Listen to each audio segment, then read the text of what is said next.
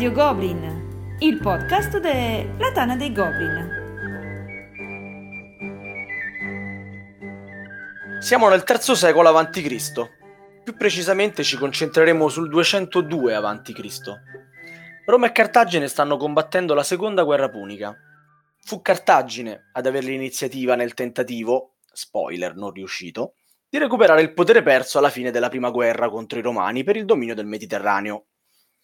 A differenza della prima guerra punica dove si scontrarono grandi flotte, la seconda fu combattuta per terra e culminò in quella che dagli storici fu definita la battaglia fra due delle più grandi menti militari non solo di quel tempo, ma probabilmente della storia.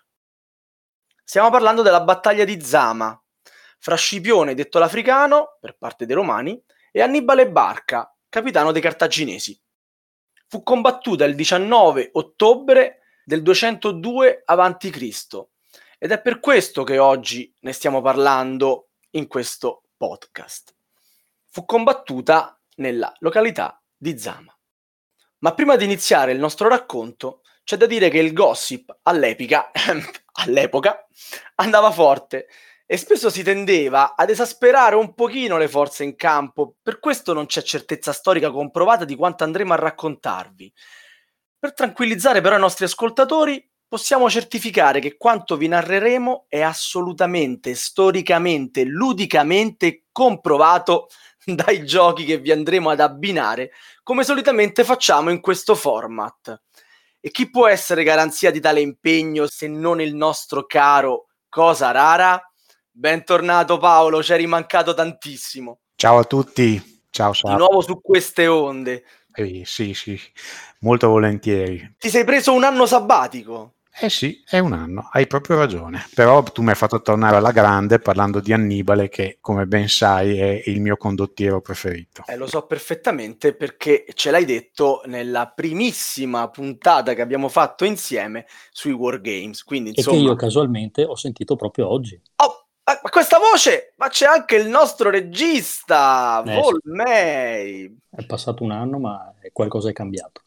Qualcosa è cambiato, qualcosa è cambiato. Abbiamo un grande regista e abbiamo un grande esperto di Wargames per parlare di Publio Cornelio Scipione, detto l'africano, e del suo maestro, eh, nemico, non possiamo dire amico, però sicuramente grande avversario, Annibale i giochi che ho scelto per uh, introdurre per questa battaglia, poi vedremo se ludicamente eh, sarà storicamente accurato, sono tre. Li presento in ordine eh, temporale. Il primo è eh, la battaglia di Zama, edito dalla Strategy and Tactics del 92, che è stato ripubblicato dalla Decision Game in un'edizione in folio disponibile nei negozi che si può acquistare poi abbiamo eh, lo scenario di Command Color Ancient eh, della battaglia di Zama, anche questo gioco disponibile, e poi eh, il pezzo forte SPQR Deluxe,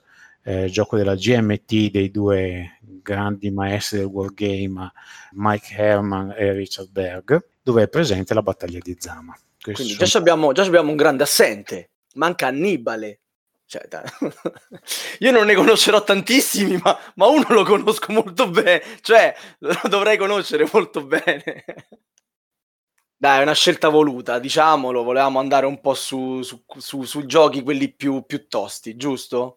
Sì, eh, non più tosti ma disponibili al pubblico perché in realtà ci sono altri giochi eh, che trattano specificamente della battaglia di Zama, ma poi abbiamo anche deciso di lasciar perdere i gran strategici e di concentrarci su quelli tattici. Ecco breve dietro le quinte, Paolo era tornato con una lista di giochi infinita perché lui in quest'anno non è che, che si è messo lì a pettinare i meeple, eh, ha tirato giù una, una, un sacco di titoli, però alla fine abbiamo fatto una selezione perché volevamo che voi poteste poi trovarli da qualche parte e giocarci, non volevamo solo farvi venire voglia, no? Esatto, comunque concedimi la, eh, la, citazione perché è un gioco di cui non parlo, è italiano, è dell'89 e si chiama L'Eclissi di Zama ed è stato pubblicato da Strategia e Tattica che è un negozio di Roma. Ecco. E aveva pubblicato questo gioco su Zama e uno su Austerlitz, proprio agli esordi del wargame in Italia. E quindi questo me lo fai citare. Comunque parleremo degli altri tre. Va bene, va bene. E iniziamo a parlare un po' della storia. Come dicevo, la battaglia si svolge nel 202 a.C., ma eh, Scipione sbarca in Africa nel 204 a.C. Insomma, ci ha messo due anni a conti fatti per avere ragione di Annibale. In estrema sintesi, molto meno di quanto stia riuscendo io ad avere ragione del gioco omonimo, perché sta ancora lì con Morgana, che lo ritiro fuori ogni tanto e non riesco a leggere il regolamento. Allora, dicevamo, Scipione inizia subito una campagna per costringere i cartaginesi ad arrendersi, che insomma pare facile, no?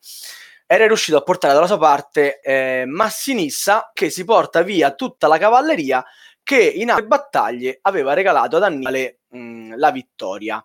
Massinissa c'è nei giochi che vedremo stasera, vero Paolo? Sempre presente, perché eh. comandanti importanti e la mente ha dato la vittoria molte volte ad Annibale, quindi il grosso... C'era l'Elio, giusto? Tanto non, non, spoileriamo niente, penso. Elio era, era, con, con eh, Scipione. Eh, esattamente. Ah no, per, perdonami, intendevo eh, c'era l'Elio con Scipione insieme a Massinissa. A un certo punto nella battaglia sono insieme. Non sì, esatto, ognuno come un'ala distinta del, dell'esercito. Che dire, Cartagine vede le brutte, però lo capisce solo nel 203. E, e cosa pensa? Dice, ma abbiamo il nostro fuoriclasse in Italia a stravaccare, eh, facciamolo ritornare a casa, no? Annibale erano 33 anni che mancava dal suolo africano. Ora, 33 anni, 202 avanti Cristo.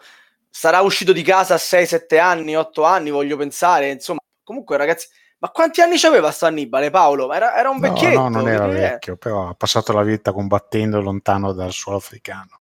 Uno scacchista, quindi era saggio, ormai era arrivato alla, alla, alla maturità, diciamo, almeno sicuramente in guerra, assolutamente poi comprovato da quello che succede. Quindi cosa succede? I punici vedono il loro campione tornare a casa e se la sentono calla, come si dice a Roma. E, e che fanno? Si permettono di rifiutare un trattato di pace proposto da Scipione. Domanda senza paracadute. Ci sono i trattati di pace nei giochi che Paolo magari non in quelli di questa sera, ma ci sono dei momenti in cui si può chiedere una pace? Sì, ci sono. Nei giochi strategici ci sono delle carte che attivano dei periodi di pace oppure in quelli più complessi delle, una struttura per chiedere la pace all'avversario e quindi bloccare i combattimenti per un po' per il resto del turno di solito. Esistono, esistono. Figo, figo. Mi piace perché i giochi di guerra eh, non, non, a caso vengono chiamate simulazioni, no? Perché alla fine veramente cercano di portare tutto tutto quello che è successo storicamente su un tabellone di gioco. Ma torniamo a noi. I romani, ovviamente, non è che accettano di buon grado quando uno gli dice di no. E, e che fa Scipione?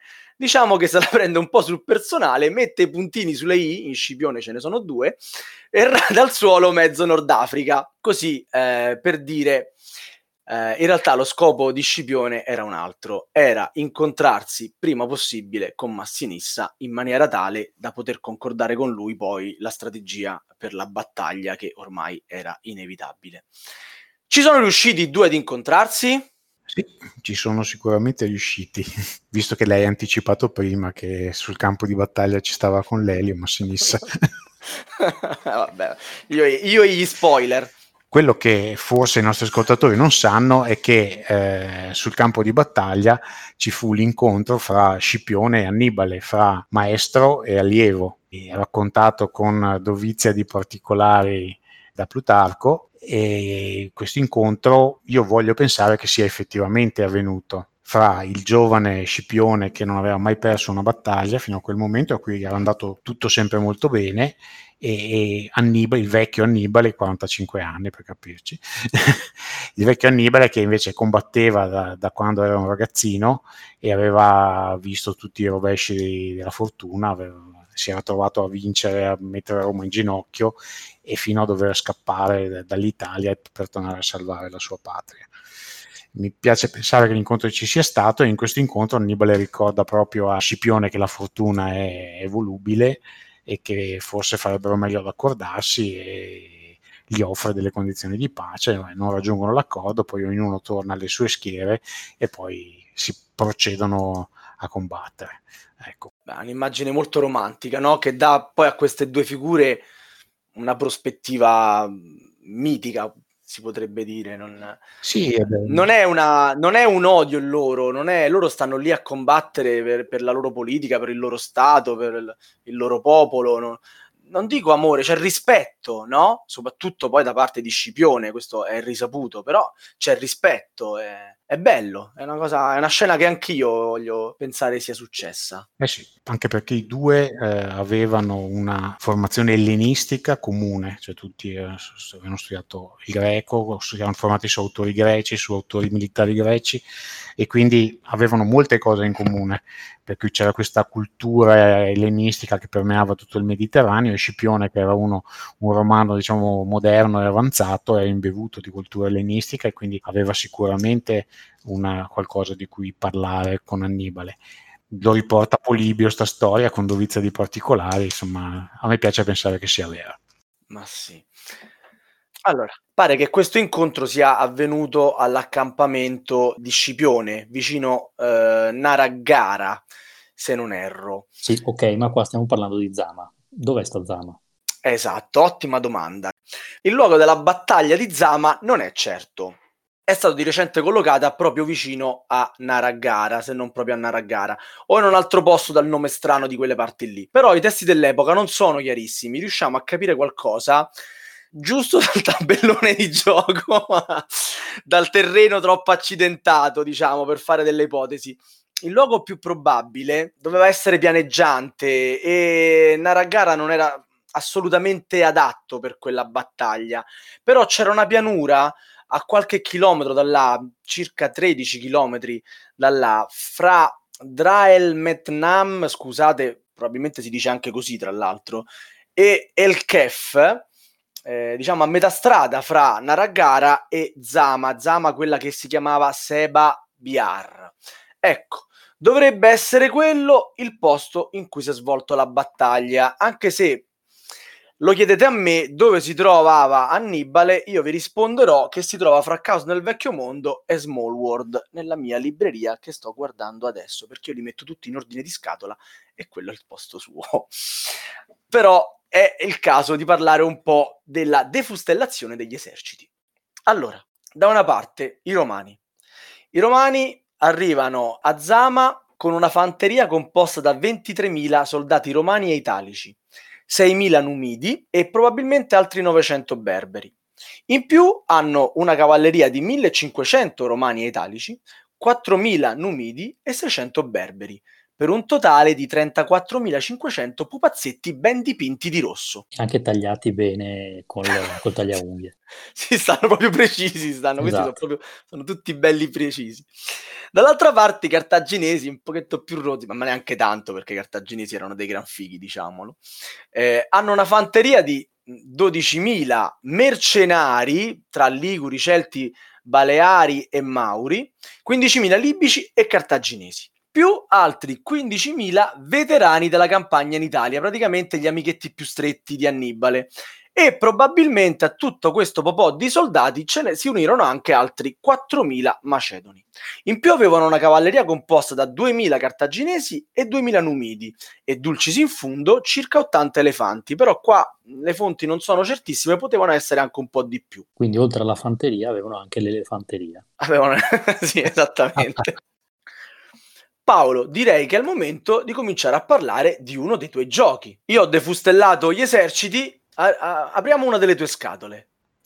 Apriamo quella più semplice, il gioco della Decision Games sulla battaglia di Zama, dove noi troviamo un regolamento molto agile, sono quattro paginette di regole generali e tre specifiche, sono sette in tutto, robina, eh, un centinaio di pedine e una mappa bella piana, tutta bianca, anzi color sabbia, per cui non c'è nessuna caratteristica del terreno che possa far capire dove siamo. E qui troviamo eh, tutte le varie corti romane, eh, sono divise in princeps, stati e triari, la cavalleria e gli elefanti, mh, mm, le falangi macedoni e la fanteria leggera di entrambe le parti.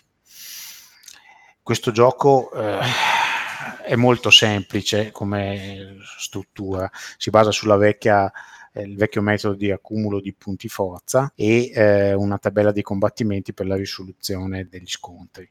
Come tutti i giochi an- delle battaglie antiche, eh, nel momento in cui uno degli eserciti raggiunge il punto di rottura, quindi ha subito un certo numero di perdite, la battaglia termina brutalmente e da lì si suppone che sia cominciata la ritirata o la fuga dei perdenti e la strage da parte dei vincitori. E il gioco della Decision Games è interessante perché eh, cerca di rendere la battaglia di Zama come è avvenuta, quindi eh, ha una serie di linee obbligate in cui piazzare eh, le unità romane e cartaginesi e poi eh, ha questa caratteristica per cui mh, si cerca di ricreare quella che era la tattica di Annibale, di cui tu penso parlerai più avanti.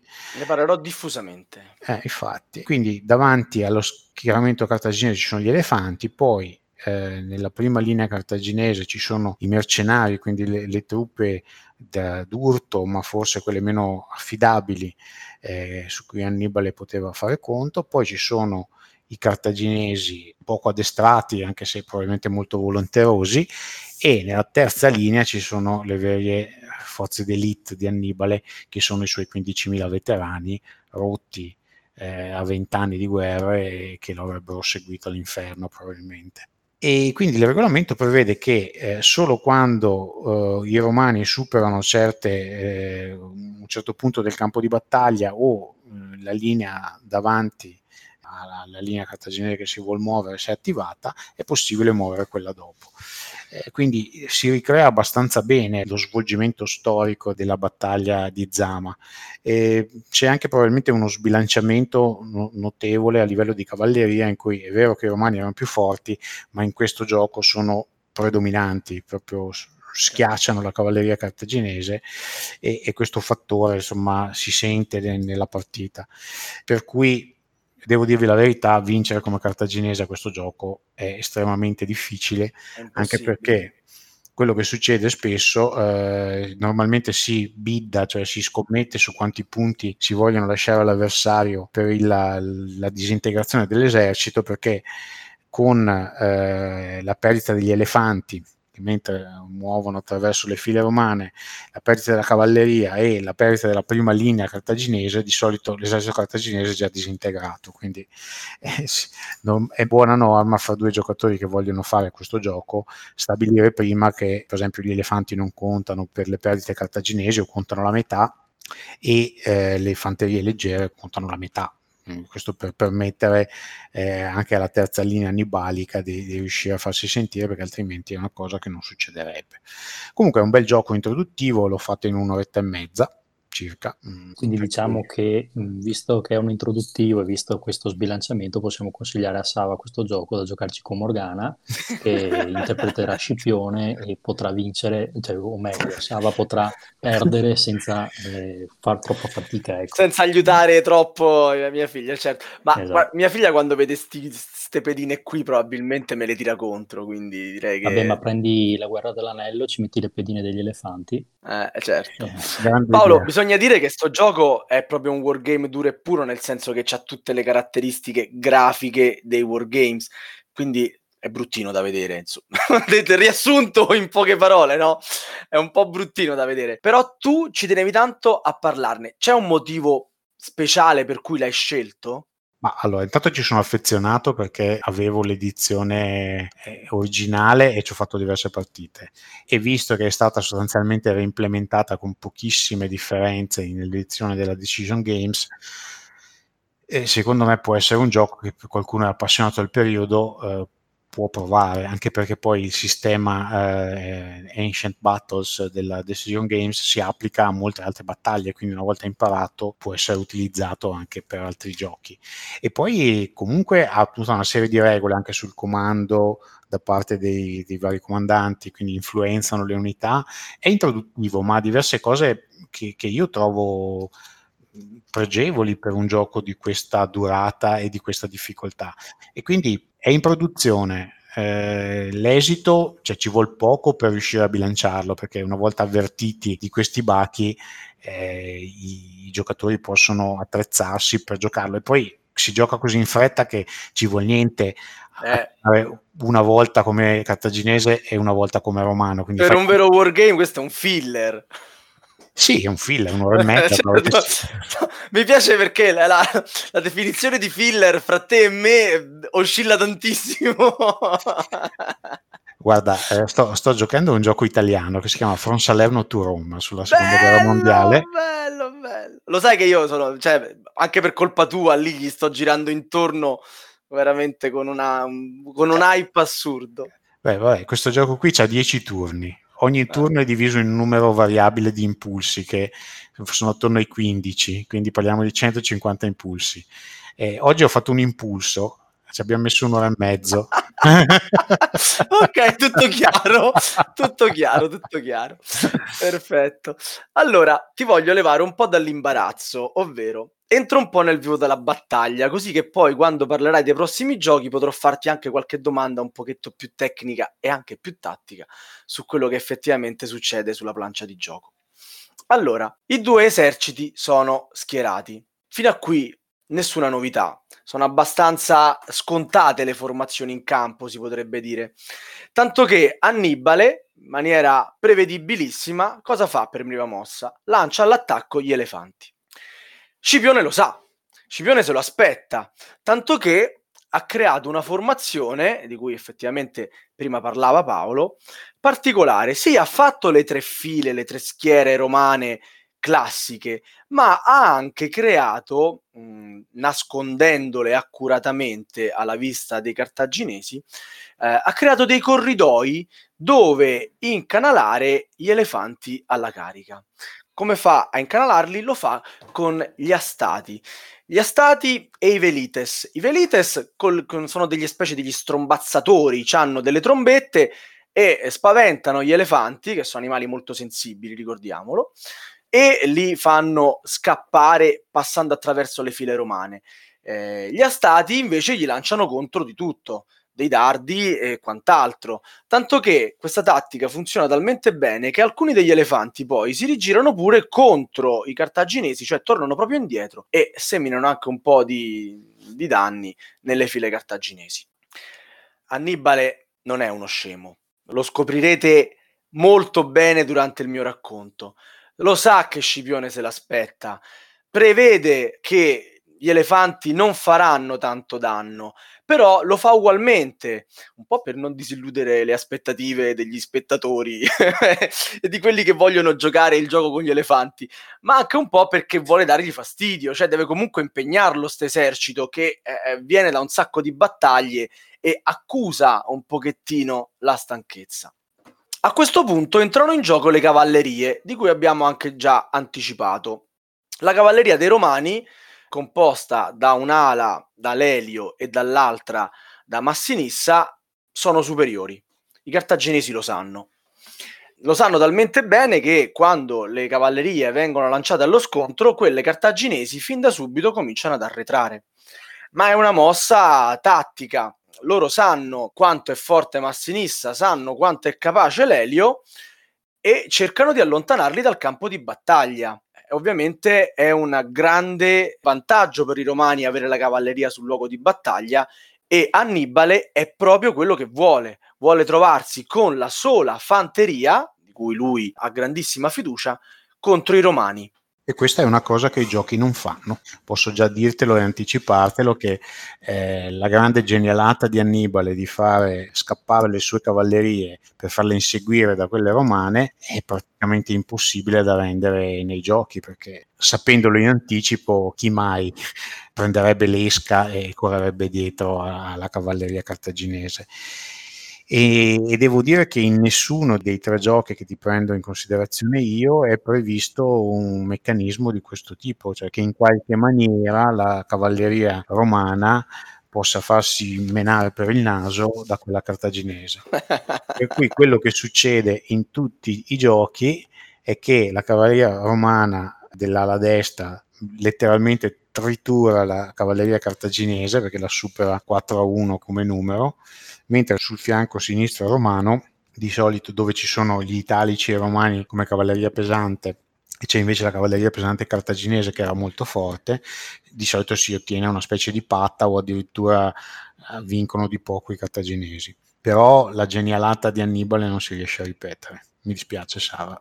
In questa Guarda, simulazione non ce la fanno. Ma hai anticipato la domanda perché ovviamente nel tuo racconto precedente parlavi di quanto era superiore la cavalleria romana, come effettivamente storicamente è, e eh, mi era venuta voglia di chiedertelo, ma volevo proprio arrivare a questo punto qua. Ma hai anticipato. E buon per i nostri ascoltatori che hanno scoperto sta, sta gabbola. Cioè, Annibale stava già avanti ai game designer, diciamolo. allora, Scipione a questo punto cosa fa? Come più volte abbiamo raccontato, ha studiato da Annibale e ha imparato la sua manovra a tenaglia e eh, pensa di poterla replicare. L'aveva già fatto, l'aveva anche migliorata, beh, l'aveva resa attiva, dico migliorata, magari non mi spiego bene, la, la, la, la mossa a tenaglia di Annibale era passiva, i romani attaccavano, lui li avvolgeva. La mossa a tenaglia di Scipione, migliorata, è attiva. I romani stessi cercano di avvolgere con le loro ali laterali la, la, la parte centrale dell'esercito di Annibale. Annibale ovviamente non è uno stupido e capisce esattamente cosa sta succedendo, non a caso è un genio militare. E cosa fa? Aveva appositamente creato una terza linea con i suoi veterani, quelli che l'avevano seguito in Italia, e l'aveva tenuta staccata appositamente dalle prime due linee, così da evitare che Scipione potesse avvolgerli, ma soprattutto aveva una forza dirompente molto lontana da quella iniziale, eh, che in un qualche modo stava attendendo di entrare in battaglia ancora fresca e pronta. Annibale, un grande. Vabbè, cioè, tieni presente che era ottobre e nel Nord Africa, eh, comunque c'è caldo, eh, combattere anticamente è una cosa che stanca, quindi devi muovere questa spada, lo scudo, eccetera. Quindi ha fatto schiantare i romani su due linee di cartaginesi e poi è arrivato lui. Anche questo nel gioco, mi dispiace Sara, te lo anticipo. Mannaggia! Basta no, intavolare dei... in giardino a luglio. Insomma. ci sono dei meccanismi in SPQR che in realtà questo lo, lo rendono un po', poi ne parliamo. Però gli altri due no. Gli altri due no. Allora, Scipione mastica amaro, è evidente. Mm, loro, loro, stanno vincendo la battaglia, in un qualche modo stanno avanzando, però capisce eh, questa difficoltà. Tra l'altro, le truppe in rotta di Annibale, quelle che retrocedono sotto i colpi dei Romani, vengono trucidate dai veterani del loro stesso esercito, perché Annibale ha dato l'ordine tassativo di non rompere lo schieramento e l'ordine regge. In pratica, durante la battaglia, durante la fuga, durante la rotta delle sue truppe, Annibale ha la forza di riprendere in mano i ranghi del suo esercito, perché anche i soldati che stanno scappando si riuniscono al grosso dell'esercito e sono di nuovo pronti, compatti e uniti per combattere i romani. Cioè, è assurdo. Annibale, in un momento del genere, riesce a riprendere il controllo sul suo esercito in una situazione critica. Annibale, come diceva Paolo, è il più grande comandante della storia. Naturalmente Command and Color tratta delle battaglie di Annibale nel, nel modulo base che eh, ho già consigliato in altri podcast di comprarlo per chi vuole cominciare perché comunque ci sono un sacco di battaglie interessanti. E, e Zama devo dire che pur essendo pro-romano perché c'è poco da fare anche questa percentualmente se vedete è più vinta dai romani che non dai cartaginesi eh, riesce con le regole semplici che caratterizzano questo gioco però a rendere il senso della battaglia. Quindi abbiamo elefanti davanti che caricano, la, eh, la prima e la seconda linea di fanteria che vengono triturate dalle legioni romane e poi la terza linea di veterani di Annibale che spazza le prime linee romane e viene a cozzare con, con le ultime linee delle legioni cannensi. La battaglia io l'ho giocata diverse volte e devo dire che è pro-romana, ma non sfacciatamente. Quindi attento, Sava, a non giocarlo con. L'ho vinta con i cartaginesi. Bene, bene. Eh? e secondo me rende abbastanza il senso della battaglia di Zama. Ecco, non ha tutti i particolari di cui ci hai parlato tu, che ti faccio un piccolo spoiler, invece sono contenuti nell'ultimo titolo che, di cui parlerò. Non vedo l'ora di ascoltarti. Però qui abbiamo tutti gli elementi della battaglia di Zama, quindi i guerrieri liguri, i mercenari celti, le, le linee di, di cartaginesi eh, cittadini inquadrati non benissimo e alla fine i tostissimi veterani di Annibale, i, i veterani d'Italia. Quindi mm, questo scenario, se avete Command in Colors, vale la pena tirarlo fuori e, e giocarlo, perché comunque vi dà, vi dà soddisfazione, secondo me. Quindi in questo gioco, io ho avuto una brevissima esperienza, mi pare di capire che ci sia, non dico un livellamento perché mm, le forze hanno le loro peculiarità. Però se ho vinto io con i cartaginesi, insomma, qualcosa deve essere andato storto. Eh, non, so, non so chi hai giocato, non so che carte hai avuto, un gioco che si basa anche molto sulle carte che peschi o i dadi, ma insomma, poi... Sono gioco. stato fortunato, insomma. Mi stai, mi stai, dicendo in maniera molto... con grande stile... Che no, ma che sei, mica ho visto cosa è successo. Magari hai giocato benissimo. ma no, ma no. Magari ma giocavi no. con Cola. No, no, giocavo con Arcadi, che saluto e abbraccio. Allora, torniamo alla nostra battaglia breve riepilogo della situazione. I romani sono stanchi, depressi e anche un po' sorpresi da come stanno andando le cose, perché alla fine pensavano che stavano vincendo, no? I cartaginesi eh, invece stanno iniziando a combattere ora, cioè i veterani sono rimasti freschi e stanno là cazzutissimi. Poi tra l'altro stiamo parlando di quelli più forti dell'esercito dei cartaginesi. Non so se si è capito, Annibale è un genio, si è creato un vantaggio tattico unico all'interno della battaglia stessa, con lo spazio fra la terza linea e le altre due, tenendo botta con le prime due linee, ma lasciando la parte più forte del suo esercito pronta per il momento epico, per lo scontro decisivo della battaglia. Che ovviamente vincerà. E purtroppo no. E purtroppo, purtroppo Annibale perde, vince Scipione. Il trucco c'è, ma non si vede e si chiama Tigna. A Roma si chiama Tigna. Allora, dobbiamo fare un piccolo passo indietro. A Canne i romani li hanno presi santa ragione. E quando un romano perde una battaglia, non è come tornare a casa tranquilli dopo un 7 a 1 rimediato a Manchester non so se mi spiego. Allora proprio non terminavano. no, venivano disonorati e non potevano più mettere piede in città, perdevano ogni diritto. E indovinate un po' chi aveva tanta voglia di riscatto proprio lì, al centro delle fila romane? Chi era pronto a morire per recuperare la gloria persa e a riscattare il proprio onore? Chi ci aveva insomma statigna e alla fine della battaglia ha fatto la differenza? Proprio quelli che erano sopravvissuti alla battaglia di Canne. Scipione allunga la linea d'attacco a un numero superiore di, di fanteria e riesce finalmente ad accerchiare Annibale, senza contare che ritornano dalla loro scampagnata sia Lelio che Massinissa, che ovviamente come avrete capito, hanno trucidato la cavalleria cartaginese.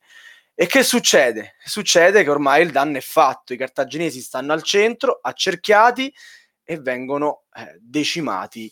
24.000 morti, 10.000 prigionieri a fronte di solo 1.500 romani caduti. Fine dei giochi? Sì. Anzi no, perché è pur vero che Scipione vince la battaglia. È pur vero che Annibale perde eh, a Zama e con lui Cartagine perde il possesso, il controllo del Mediterraneo. Però intanto ad Annibale gli hanno fatto un gioco quelli della cranio e a, e a Scipione no. Ci sarà un perché? Eh, è sempre così, guarda, anche con Napoleone tutti ricordano lui e non Wellington che l'ha battuta a Waterloo e non ha mai perso una battaglia. Ecco. No, ma Wellington gli, ha, gli hanno dedicato il filetto. Eh, allora, hai visto? Capito? Eh, ok, e a questo punto io lascio la parola a Paolo per parlare del suo terzo e ultimo gioco per questa puntata di Accadde oggi.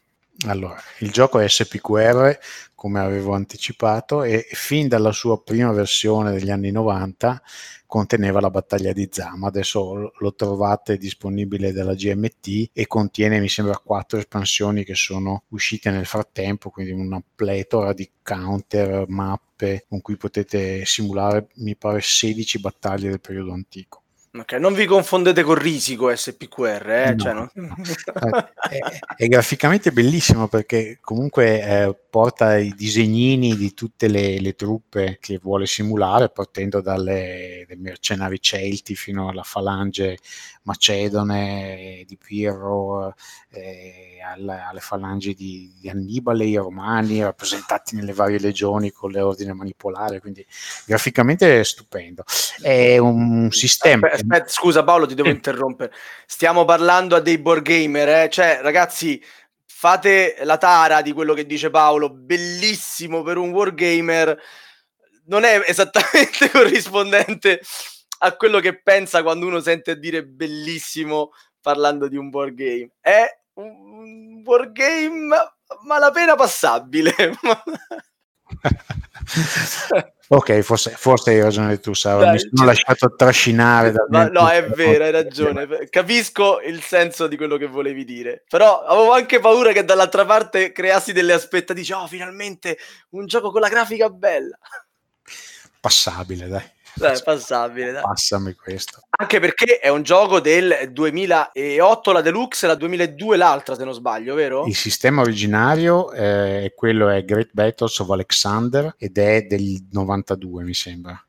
Eh, è stato creato da Berg e da Herman e, e, poi SPQR è il, il, primo modulo grosso che è arrivato e mi sembra che la prima edizione sia effettiva no, fine anni 90 però. del 92 è la, quello che dici tu eh, mentre del 2002 eh, del 2002 è la, la, prima versione del 2008 la versione deluxe. Sì esatto eh, che adesso è arrivata penso alla terza o alla quarta eh, reprint del, dell'axe di SPQR eh, comunque con questo sistema che si chiama Great Battles of History GBOH per gli iniziati, è possibile simulare battaglie che partono dal periodo degli Ittiti fino ad arrivare alla guerra dei trent'anni.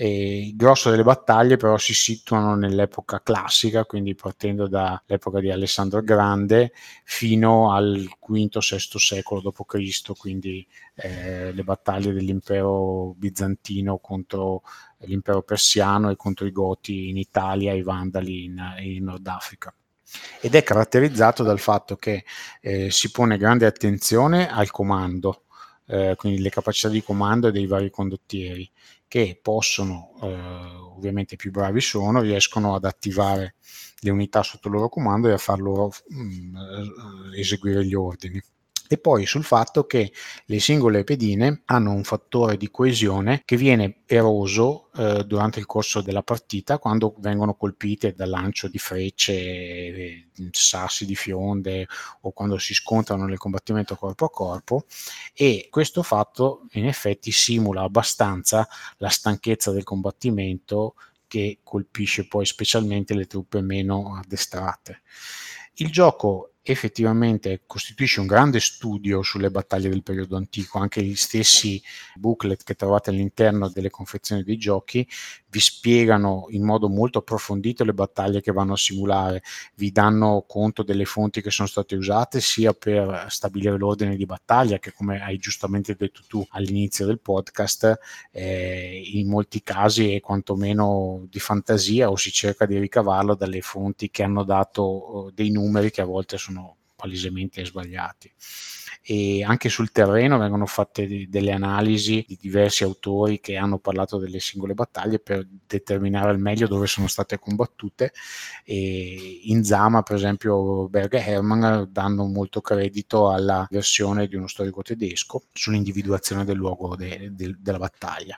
E, e per ecco, esempio scusami Paolo al contrario, cioè, secondo te può un wargame aiutare uno storico a capire determinate mh, meccaniche della guerra, della battaglia, che magari non sono state comprese dal, dai trattati storici, da, dai racconti, eccetera? Beh, sicuramente sì, io l'ho sempre pensato, ma eh, siccome io non sono uno storico, ti rispondo con le parole di Alessandro Barbero, che è uno storico che penso un po' tutti conoscano, eh, il quale ha scritto un libro su Waterloo e in, nel corso dell'intervista ha detto espressamente, lui è un wargamer, e ha detto espressamente che se lui non avesse giocato centinaia e centinaia di ore wargame che trattavano di Waterloo e quindi non avesse compreso esattamente la natura del campo di battaglia e cosa potevano o non potevano fare eh, gli uomini che erano lì, lui non sarebbe riuscito a scrivere quel libro.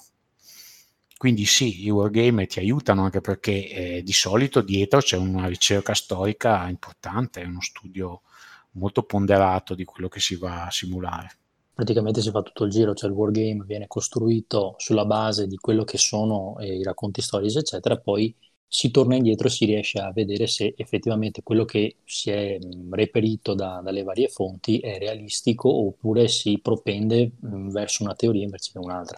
Sì, perché anche banalmente puoi vedere se per muoversi dal punto A al punto B vedi la distanza su una mappa è ben fatta e ti rendi conto magari che quello che dice uno storico non è possibile perché lì in mezzo c'erano due colline ed era impossibile che un battaglione di fanteria inquadrato riuscisse a percorrere quella distanza in un'ora, mentre in realtà ce ne vogliono tre. Ecco, sono, sono cose che, che possono, si, si possono sicuramente vedere perché puoi vedere magari che qualche racconto è palesemente sbagliato o esagerato o, o falso direttamente cosa che mm-hmm. può capitare che un, una, una, persona presente racconti balle per mille motivi diversi.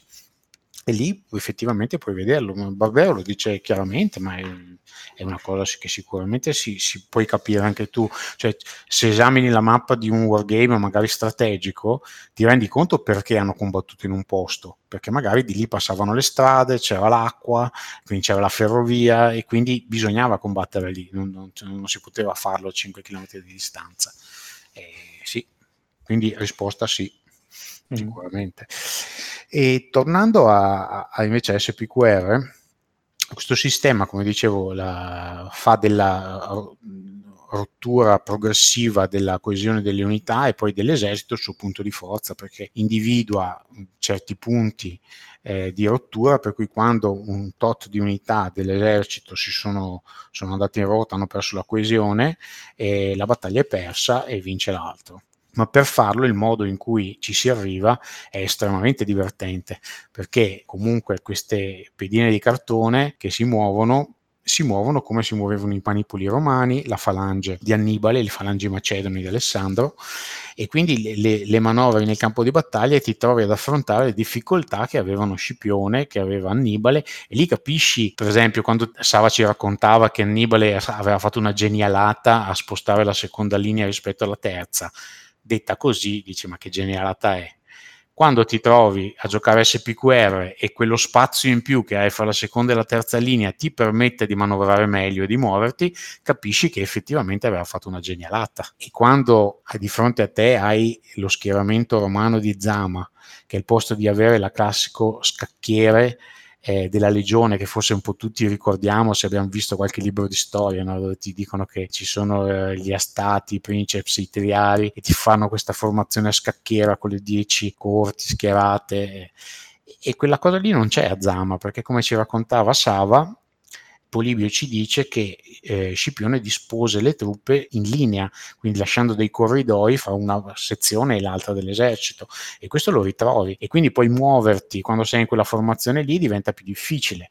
Lo puoi fare una volta che gli elefanti se ne sono andati o li hai spaventati o, o sono stati eliminati o sono andati a finire contro eh, l'esercito di Annibale. E per esempio nello studio storico che fanno Berg e Hermann loro mettono in discussione il fatto che Annibale avesse così tanti elefanti. Perché dicono se ne avesse avuti così tanti li avrebbe usati sicuramente anche contro le cavallerie contro cui erano molto efficaci gli elefanti perché i cavalli possono essere anche addestrati ma gli elefanti li spaventano.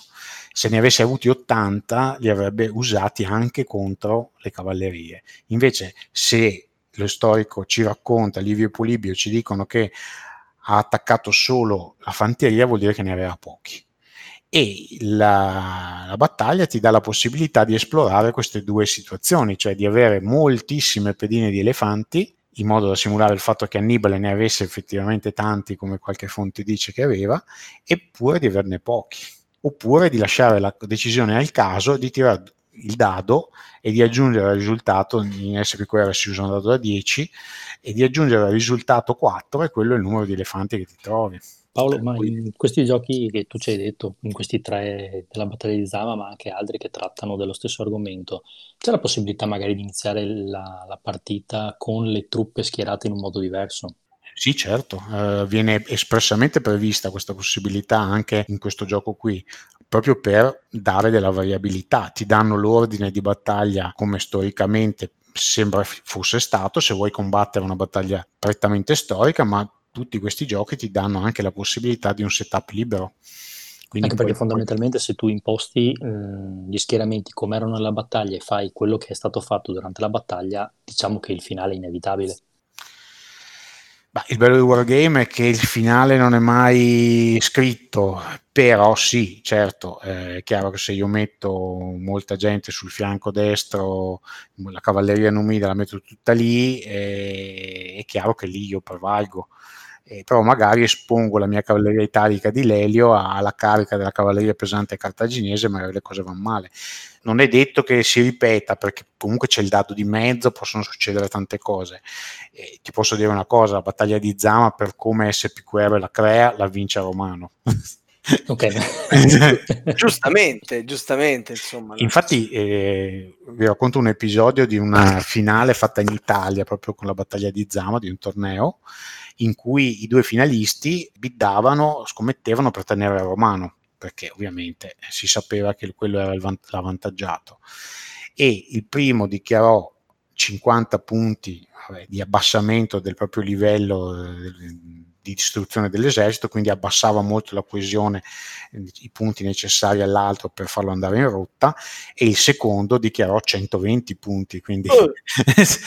praticamente doveva evitare qualunque tipo di, eh, cioè non poteva permettersi le perdite storiche di Scipione perché avrebbe perso la battaglia. E in un'altra finale il giocatore che dichiarò per primo, le dichiarazioni comunque sono scritte, voleva assolutamente avere i romani, spese 152 punti di coesione per averli, li ebbe e poi perse perché chiaramente era troppo, quindi ecco, una cosa che posso dire contro il sistema di SPQR è che è molto divertente fra neofiti o fra chi lo sta cominciando a giocare, è veramente molto divertente, anche storicamente accurato e simpatico, ma nel momento in cui si diventa esperti e si gioca per vincere, non per ricreare la storia, certo. eh, a quel punto si scopre abbastanza rapidamente, dopo insomma, qualche decina di partite, che i romani giocati in un certo modo sono inarrestabili per cui poi le partite diventano un bid per vedere chi tiene il romano. Quindi ci fine... stai dicendo che Scipione non ha utilizzato la strategia migliore. Scipione poteva fare ancora meglio. Esatto, poteva non perdere quei 1500. No, Scipione poteva fare molto meglio, è stato, cioè, è stato, sono state le legioni cannensi che hanno tenuto in piedi il suo centro perché i veterani di Annibale li hanno fatti a pezzi lì dentro. È stato solo il, il repentino rientro di Massinissa che ha, ha salvato il culo a Scipione perché altrimenti l'aveva persa la battaglia. Cioè, esaminata da, da, storici militari, il genio di Annibale è superiore a Scipione perché comunque pur avendo un esercito meno addestrato, avendo meno cavalleria, è riuscito comunque quasi a vincerla quella battaglia. Quindi, quindi Annibale ha fatto il massimo che, che potesse fare, mentre Scipione diciamo che poteva impegnarsi un po' di più poteva impegnarsi di più, sicuramente. Probabilmente Scipione, con la genialata degli elefanti e dei corridoi, pensava di aver messo in scacco Annibale e così non è stato. Era ancora giovane. Dai. Beh, alcuni storici mettono in dubbio eh, il discorso dei corridoi perché dicono provate voi a far passare nel corridoio l'elefante, non è che sia così semplice. Soprattutto dopo che gli è trombazzato nell'orecchio. Eh, infatti. Però... no, che poi parlando degli elefanti, no? cioè, eh, ci sono eh, uno si figura l'elefante, ma eh, gli elefanti che usavano all'epoca nell'area mediterranea erano piccolini, perché comunque venivano dal Barash africano o addirittura c'erano presenti nell'Atlante algerino. Erano elefanti piccoli, portavano due o tre persone su in groppa, non, non sono i bestioni che ci immaginiamo noi, che magari si vedono nei documentari o che si sono visti allo zoo. I grossi elefanti asiatici li avevano i diadochi di Alessandro, i cartaginesi avevano gli elefanti piccolini. E comunque Annibale sapeva che i romani sapevano come gestirli, quindi sicuramente è stato un diversivo, come hai detto tu, Sava. Voleva solo stancare un po' i romani con, con l'attacco degli elefanti. Ma sì. Allora Paolo, abbiamo parlato di quello che è successo. Abbiamo parlato dei giochi che tu hai selezionato per i nostri ascoltatori e adesso non c'è più niente da spoilerare fra eh, meccaniche e quant'altro. Quindi entrerei un pochino più nello specifico. Vorrei che tu spiegassi ai nostri ascoltatori le meccaniche che ci sono dietro questi momenti storici. Per esempio, vogliamo parlare di qualcosa ehm, di legato a come vengono impartiti i comandi alle unità? C'è qualche eh, riferimento a quanto effettivamente è successo? Sì, certamente. Eh, il più semplice dei tre è naturalmente Command and Colors, dove i comandanti sono generici, quindi sono tutti uguali e ti permettono di eh, dare ordini alle unità vicine quindi non c'è differenza fra Annibale, Scipione, Anno, Gisco o Lelio sono tutti uguali. Quindi qui il comando e controllo è dato dal fatto che giochi le carte che hanno il leader che consente di esercitare una certa zona di comando. Per cui questo è il modo in cui Command and Colors risolve il problema del comando e del controllo sul campo di battaglia. Gli altri due giochi sono un po' più sofisticati. Quello di Zama della Decision Games ha l'esercito diviso in sottocomandi e ognuno di questi sostanzialmente ha un, comandante che lo gestisce il quale può esercitare un comando sulle unità che stanno nel suo raggio, e il raggio è da 1 a 4, diverso per ognuno dei comandanti indicato nella pedina, e tirerà un dado. Se fa un risultato uguale o inferiore al, al numero di comando che ha, potrà eh, dare i comandi alle unità, quindi il più forte naturalmente è Annibale con il suo 5, per cui usando un dado da 6 sono 5 possibilità su 6 di dare i comandi alle unità, e se tiri 6 sfortunatamente anche Annibale non riesce ad attivare le unità che stanno entro 5 esagoni da dove si trova lui. Vabbè, ma questa è una cosa che non è possibile. cioè, Annibale ha ripreso le truppe in rotta, dai. Eh, lo so, lo so, però comunque è una possibilità che anche lui facesse si lecca, cioè diciamo che Azama ha sempre tirato 5 o meno. ok, ok. Bravo a lanciare i dadi, Annibale. Invece il più sofisticato sistema di comando e controllo è quello di SPQR, dove i, i, leader hanno un'iniziativa e una capacità di comando. È un po' questo anche il cuore del gioco, perché sostanzialmente si attivano in ordine inverso le loro capacità, quindi il più scarso per primo, e poi via via a seguire fino all'ultimo, cioè il più bravo Annibale, che si attiva per ultimo. Però quando si attivano possono dare dei comandi di linea, quindi attivano tutte le unità la faccio semplice, che sono adiacenti e, e, quindi hanno uno o due comandi di linea, oppure possono dare degli ordini specifici a delle singole unità che non sono in linea o dare dei comandi molto particolari. La particolarità di SPQR, che come dicevo appunto è il cuore del gioco, è la possibilità per chi non è di turno di interrompere il giocatore che in quel momento è di turno e cercare di interrompere il suo movimento utilizzando la capacità di comando di uno dei suoi generali, cosa che naturalmente riesce molto bene a quelli bravi come Annibale e Scipione, riesce molto peggio invece a quelli più scarsi come può essere Gisco, Anno, eccetera. Chiaro. Oltre a questo, sempre tirando sulla capacità di comando, eh, che ovviamente è più bravo il generale meglio è, e in SPQR se tira un dado che va da 0 a 9, c'è la possibilità di ottenere un'altra fase di ordini, quindi Annibale può, se tira meno del suo valore di comando, dopo aver comandato tutte le sue unità, fare un'altra fase di comando eh, si chiama Momentum ed è il, eh, diciamo, il cuore del sistema di SPQR. E ovviamente un altro comandante potrebbe impedire al Momentum di avvenire cercando di tirare meglio della sua capacità di comando. Quindi in SPQR i comandanti hanno un raggio di comando, possono dare dei comandi di linea, dei comandi alle unità specifiche e hanno questa capacità di poter interrompere le azioni dei comandanti avversari e sono facilitati dal fatto di essere più o meno bravi. Bello, mi piace, mi piace. E invece, se andiamo un attimo più nello specifico sulle pedine, cioè in questi giochi ci sono delle unità che probabilmente non compaiono in nessun altro gioco o wargame o simile, cioè ci sono gli elefanti. Eh sì, gli elefanti hanno delle regole particolari in ognuno di questi giochi.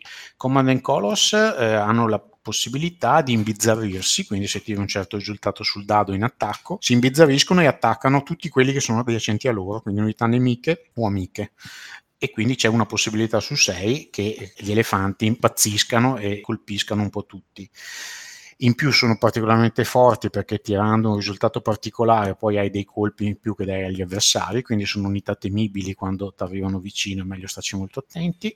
E questo è quell'effetto semplice però efficace che Command Color usa per gli elefanti. direi che va vicino a simulare come funzionava la faccenda. Eh, sono stati bravi da quel punto di vista lì. Bene. Per esempio in, in Zama invece c'è la possibilità che eh, gli elefanti, per l'appunto che sono caratterizzati da una parola chiave che si chiama panico e quindi sono difficili da comandare e in più hanno la particolarità che quando li attivi possono impazzire e quindi non entrare all'esagono che vuoi tu, ma escono dalle zone di controllo e cominciano a schiacciare tutti quelli che gli vanno vicino. Quindi potenzialmente, eh, oltre che i nemici, anche gli amici. Si tira un dado da 1 a 6 e a seconda del risultato, eh, da 1 a 3 viene eliminata la pedina, da 4 a 6 può continuare a muovere, schiacciare gli altri e via discorrendo. Fantastico, esattamente come successe poi nella realtà, insomma, esatto. o almeno come ci viene narrato. E c'è anche una regola particolare in quel gioco per simulare i corridoi che Scipione eh, aveva creato quindi c'è questa regola per cui il giocatore romano, tirando un 1-2, gestisce il movimento degli elefanti e quindi in realtà può farli andare su questi spazi vuoti che ha predisposto. Quindi si tira per ogni esagono che viene percorso dall'elefante e se viene 1-2 è il cartaginese che lo, lo gestisce. Da 3 a 6 è romano che invece ovviamente gli fa fare un paio di esagoni nella direzione che vuole lui, quindi tendenzialmente nei buchi creati dalle, da, dalle regioni. Una figata, una figata. Eh, sì. E quindi a questo punto ci manca solo il corpo a corpo, perché questi mica avevano fucili, fionde, robe del genere, no? Beh, oddio, ci sono anche gli elefanti in SPQR, ma le regole sono così complesse, non ah. complessissime, però un, un, po' sono una caratteristica importante di quel gioco, perché poi hai gli elefanti dall'India fino appunto a, all'Africa, e anche lì ci sono delle regole per farli imbizzarrire, eccetera, però non tedio i nostri ascoltatori anche con quella. La faccenda del corpo a corpo, il cozzo eh, e il, la stanchezza che ne può derivare viene di fatto ignorata in Command and Colors perché lì si tira, come sai bene anche tu, e a seconda del tipo di unità che hai davanti devi tirare un certo colore o un, o un certo simbolo per riuscire a fare dei danni. Se hai il comandante vicino è più facile che tu li faccia e se hai certe carte puoi migliorare i risultati che fai quindi è, abbastanza semplice se vogliamo. Il cozzo in Zama è eh, regolato in modo un po' bruttino con uh, i rapporti di forza eh, che sono, fanno molto wargame anni 60-70, quindi non, non, quelli più evoluti e non hanno in realtà una regola particolare per eh, simulare il fatto che c'è questo scontro fra la falange e, e la fanteria pesante romana per cui è abbastanza semplice come viene risolto.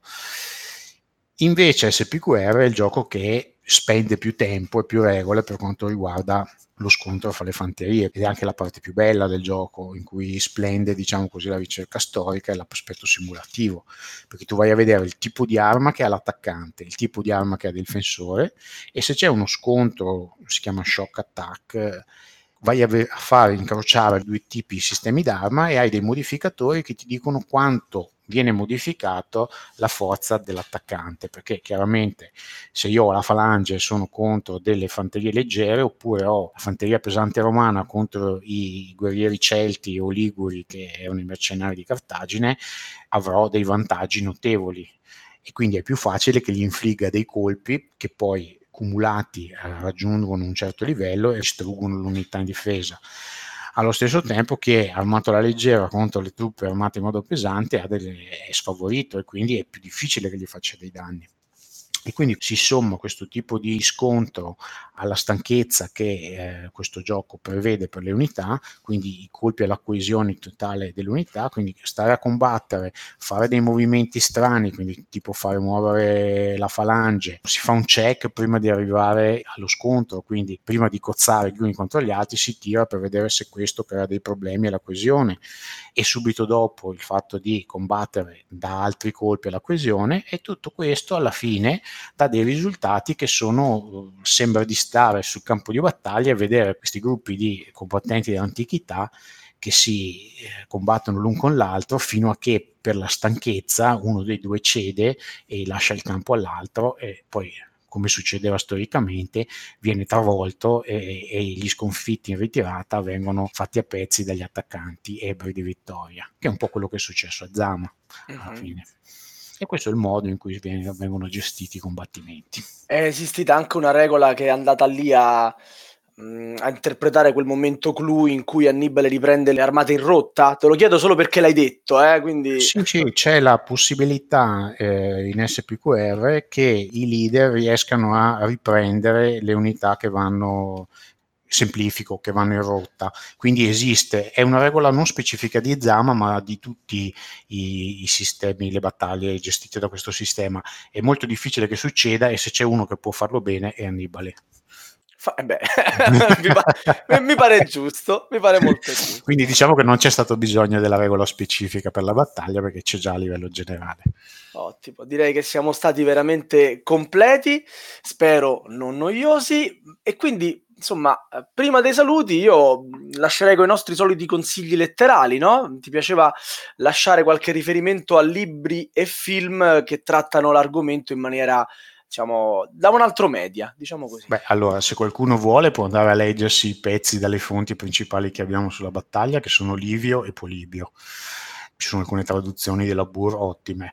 Eh, per invece un'analisi più completa della battaglia non ci sono libri sulla battaglia in modo specifico, ma ci sono dei libri su Scipione l'Africano e qui sì che effettivamente si parla di Scipione, i titoli sono a Scipione, quindi c'è un libro fondamentale di uno storico inglese che è Basil Littlehart, che è un, un militare fra l'altro, eh, che è tradotto da Burr, è Scipione l'Africano, il vincitore di Annibale, poi c'è un libro di un, uh, storico italiano che è Breccia, che è stato appena ripubblicato, fra l'altro, e nei mh, consigli del podcast c'è anche il link al video YouTube che ha fatto Barbero per presentare questo libro, quindi è una biografia di Spione africano e ovviamente si parla di Zama. E poi quello che posso consigliare sono i libri di Brizzi eh, su Annibale dove si parla anche di Zama. Non sono così specifici come questi due, però eh, vale la pena leggerli anche perché è uno storico insigne. E c'è poi anche un film che è stato girato eh, nel Lazio, Scipione l'Africano, nel 1937. e per l'appunto si pone in risalto la figura del vincitore di Zama. È un film storico ovviamente degli anni 30, quindi prendetelo per quello che può essere, però lo trovate su YouTube, penso che ci sia il film completo a disposizione e quindi questo può essere un modo per completare, diciamo così, la conoscenza di Zama. Bene, allora direi che siamo arrivati alla fine di questa puntata che diciamo, dopo un anno Paolo, bentornato e speriamo di averti per altre tante puntate. No, non, vi, non, gli faremo tirare così tanto il collo ai nostri ascoltatori e torneremo presto con un'altra puntata. Esatto. Vero Paolo? Sicuramente, sicuramente. Magari per parlare di From Salerno to Rome. Magari. Perfetto. E io ricordo quindi ai nostri ascoltatori che possono seguirci su Facebook, inviarci nuove idee a podcast.goblins.net, chiedere consigli a Paolo sulla nostra chat Telegram se Paolo vuole venire a far parte. Per ascoltare tutte le nostre puntate di Radio Goblin possono farlo sul sito, con Spotify, con iTunes o con Google Podcast. Ciao e buona serata a tutti. Buonanotte. Buonanotte, ciao. Ciao. ciao. Avete ascoltato Radio Goblin, il podcast della Tana dei Goblin.